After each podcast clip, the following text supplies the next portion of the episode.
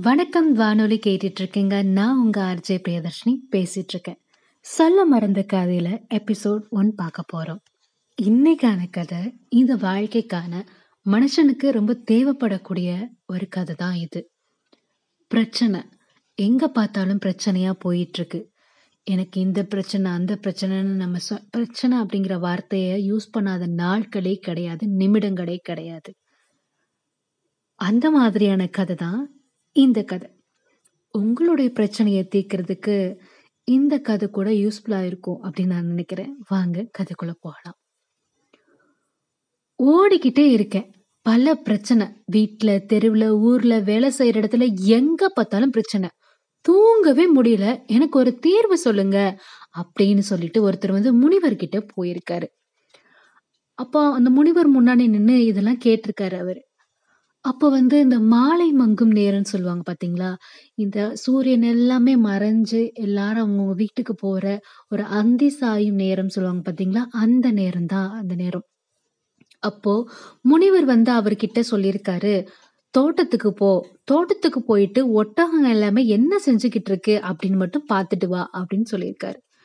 முனிவர் சொன்ன உடனே அந்த முனிவரை பார்க்க வந்த அவர் என்ன பண்ணாருன்னா உடனே தோட்டத்துக்கு போயிட்டாரு. அங்க தோட்டத்துக்கு போனா நூறு ஒட்டகங்களுமே நின்னுகிட்டு இருந்துச்சாம். நல்லது. அந்த நூறு ஒட்டகங்களும் தரையில படுத்தோட அங்க இருக்கிற ஓய்வு நீ படுத்துக்கோ அப்படின்னு சொல்லிட்டு படுத்து எந்திரிச்சிட்டு காலையில நீ திரும்பி வா அப்படின்னு சொன்னாங்க. என்ன சொல்லியிருக்காருன்னா நூறு ஒட்டகங்களும் நின்னுகிட்டு இருக்கு. அது படுத்ததுக்கு அப்புறமே நீ அங்க இருக்கிற ஓய்வறையில படுத்து எந்திரிச்சிட்டு காலையில மறுபடியும் என்ன பார்க்க வா அப்படின்னு சொல்லிட்டு போ சொல்லிட்டார் அவரை அந்த முனிவர்.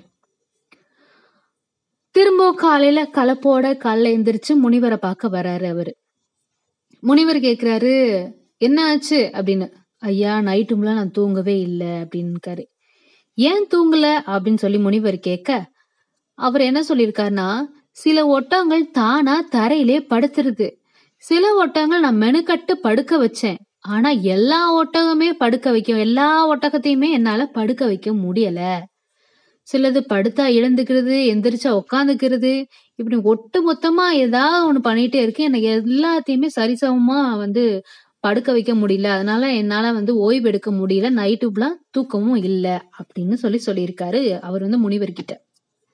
முனிவர் என்ன பதில் சொல்லியிருக்காருன்னா அனைத்து பிரச்சனையுமே இதே மாதிரிதான். சரிங்களா? நாம சிரிச்சபடி இதுதான் வாழ்க்கை. வாழ்க்கையில பிரச்சனையை முடிப்பது அப்படிங்கிறது ஒட்டகத்தை படுக்க வைக்கிறது மாதிரி. சில பிரச்சனை தானா முடிஞ்சிரும். சில பிரச்சனையை நம்ம மெனக்கட்டு முடிச்சிடலாம். ஆனா சில பிரச்சனைகள் முடிஞ்சா வேறு சில பிரச்சனைகள் வந்து புதுசா வந்து உருவாக ஆரம்பிக்கும்.